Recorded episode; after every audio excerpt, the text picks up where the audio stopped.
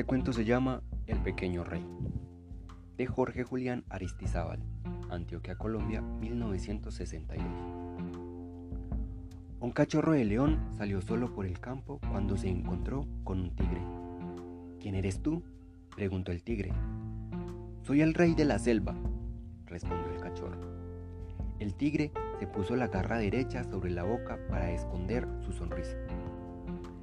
¿Tú? Sí, yo, dijo el cachorro, arrogante. Bueno, replicó con malicia el tigre. ¿Cómo lo sabes? ¿Quién te nombró? Muy fácil, mi padre es el rey, mi abuelo era el rey, mi bisabuelo era el rey, mi tataratatarabuelo era el rey. Está claro. Oh, qué afortunado soy, exclamó el tigre, elevando sus brazos al cielo el rey de la selva en persona.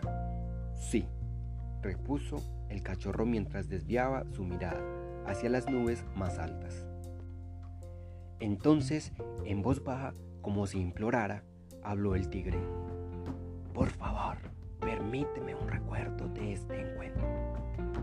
Pocas veces en la vida tiene un tigre la oportunidad de hablar con el rey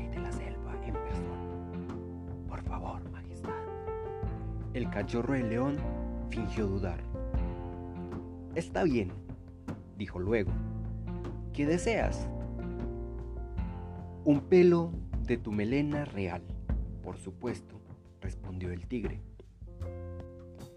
El cachorro de león fingió dudar. Está bien, dijo luego. ¿Qué deseas? Un pelo de tu melena real. Mm, por supuesto, respondió el tigre. El tigre arrancó de un tirón un pelo, y una lágrima del rey cayó al piso. ¿Qué sucede aquí? preguntó un zorro al escuchar el chillido del cachorro. El tigre explicó lo ocurrido. Tienes toda la razón, tigre, reflexionó el zorro. Yo también quiero tener un recuerdo como el tuyo y eligió el pelo más largo y dorado de la melena. El cachorro cerró los ojos.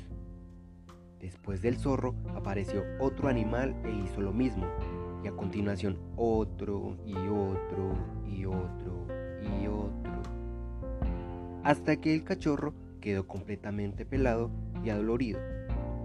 Al llegar a casa dijo, Papá, ¿habrá algo más duro que ser el rey de la selva?